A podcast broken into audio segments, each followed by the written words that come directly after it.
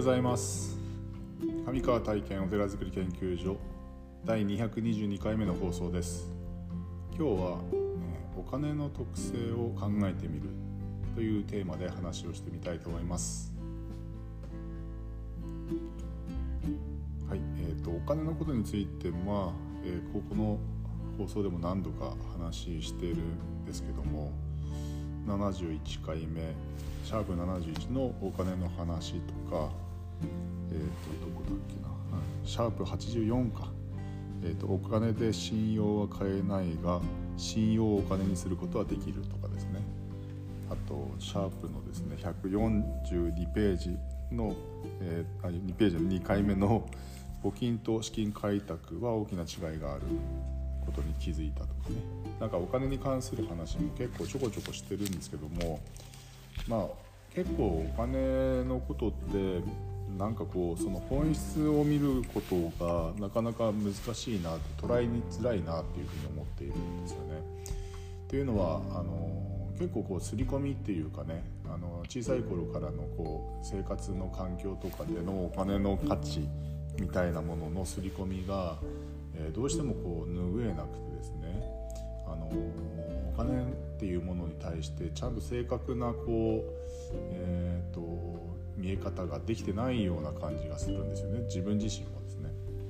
で、まあ、そのお金っていうのはまあうんとまあこの世間の中で唯一ですねこう腐らないものというふうに捉えられているんですよね。でそのお金があれば物と交換できるっていうことになっていてそのお金を稼ぐことが生きることにつながっていくっていうようなそういう見え方をしているんですけどもでもそれって結構ちゃんと見ていくとうんと本質的なものではないような気がしてるんですよね。でそれはなぜかというともともとはその物々交換というね物と物を交換するというこ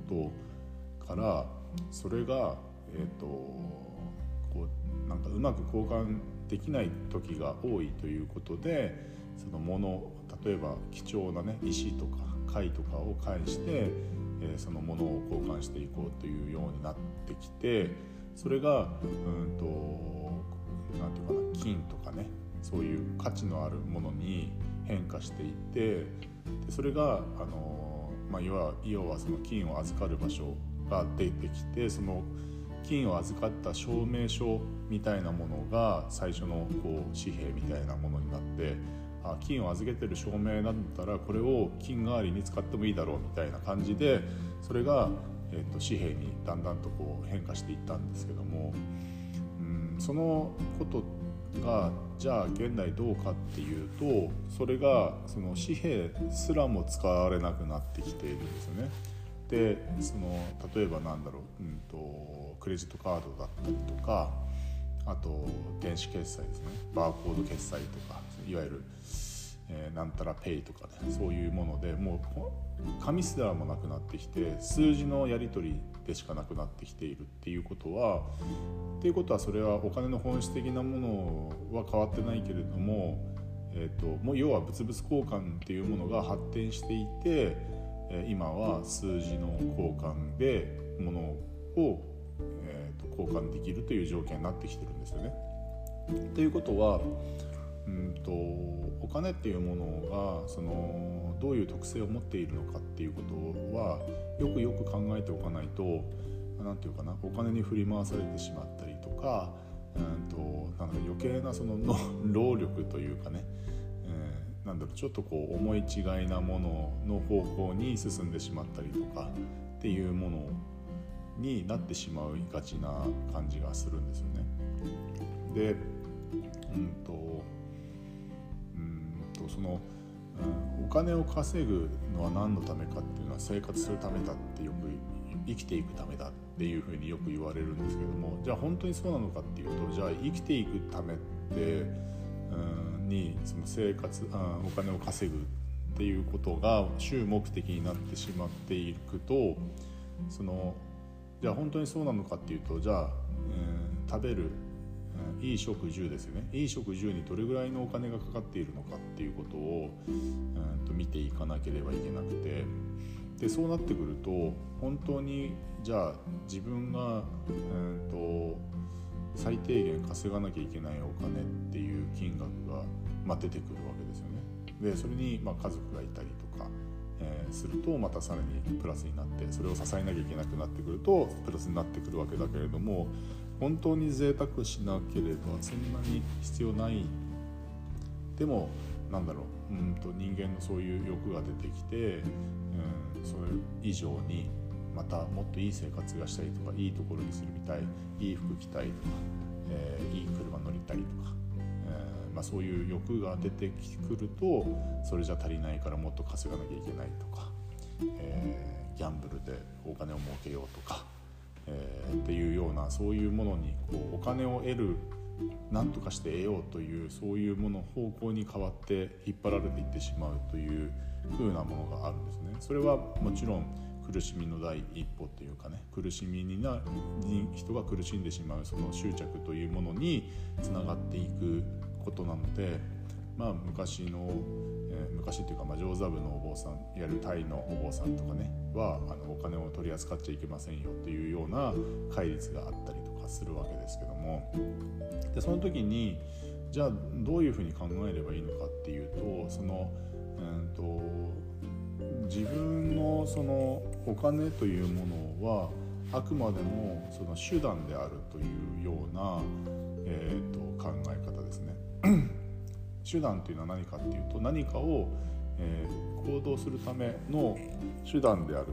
例えば行動する時に例えば移動する時にですね、えー、お金がないと例えば電車に乗れないとかバスに乗れないとかっていう風になってくるとその手段を得るためのそのことは必要でじゃあ何のために移動するのかっていうことは自分が何かの、えーと、目的のためにそこの場所に行くわけだからその時に、えー、お金がないというのはそのチョイスが減ってしまう、えー、歩いていかなきゃいけないとかね、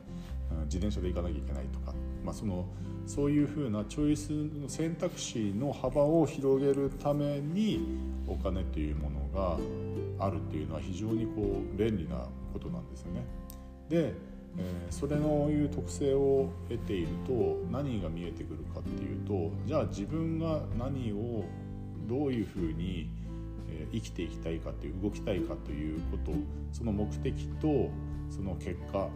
その動いた結果に対して自分が得るもの得たものがその、えーと、使ったお金の以上なのか以上なのかっていうとおかしいけどそれが良かったのかそれともそれほど効果がなかったのか思ったほどの効果が得られなかったのかっていう風なものの判断をするとしていくと そのお金に対しての、うんと価値というかね例えばなんだろうなうんとまあ、みんな分かりやすい例を言うと例えば映画に行くとかね映画を見に行くために電車に乗って映画館で、えー、チケットを買って払って見てで帰ってきたけれどもその映画が、うん、いまいち面白くなかったとかね予想以上に面白かったとかね。でそういうことがその使ったお金に対しての、まあ、リターンっていうかね自分の得たものが良かったのかどうなのかっていうことで良かったんだろうその充実していけたかどうかっていうことで、えーと、そのお金の価値特性っていうものが変わってくるのかな、うん、ちょっと込み入って分かりにくくなってきましたけども要はそのうんと自分が何をしたいのかっていう目的のためにそのお金というものがこれぐらい必要だこれが必要だっていうことのえーと、幅を知っておくとそのむやみやたらにお金を得なければいけないというかね、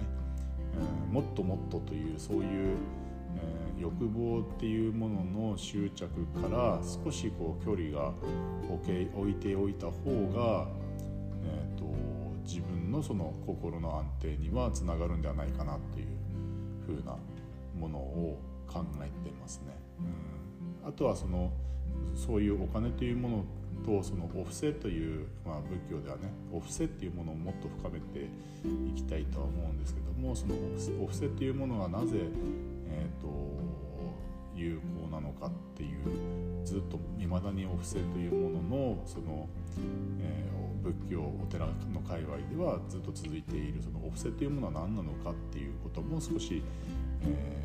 ー、掘り下げてみたいなっていうふうに思ってます。はい、今日も一日素晴らしい日をお過ごしください。お祈りしております。ありがとうございました。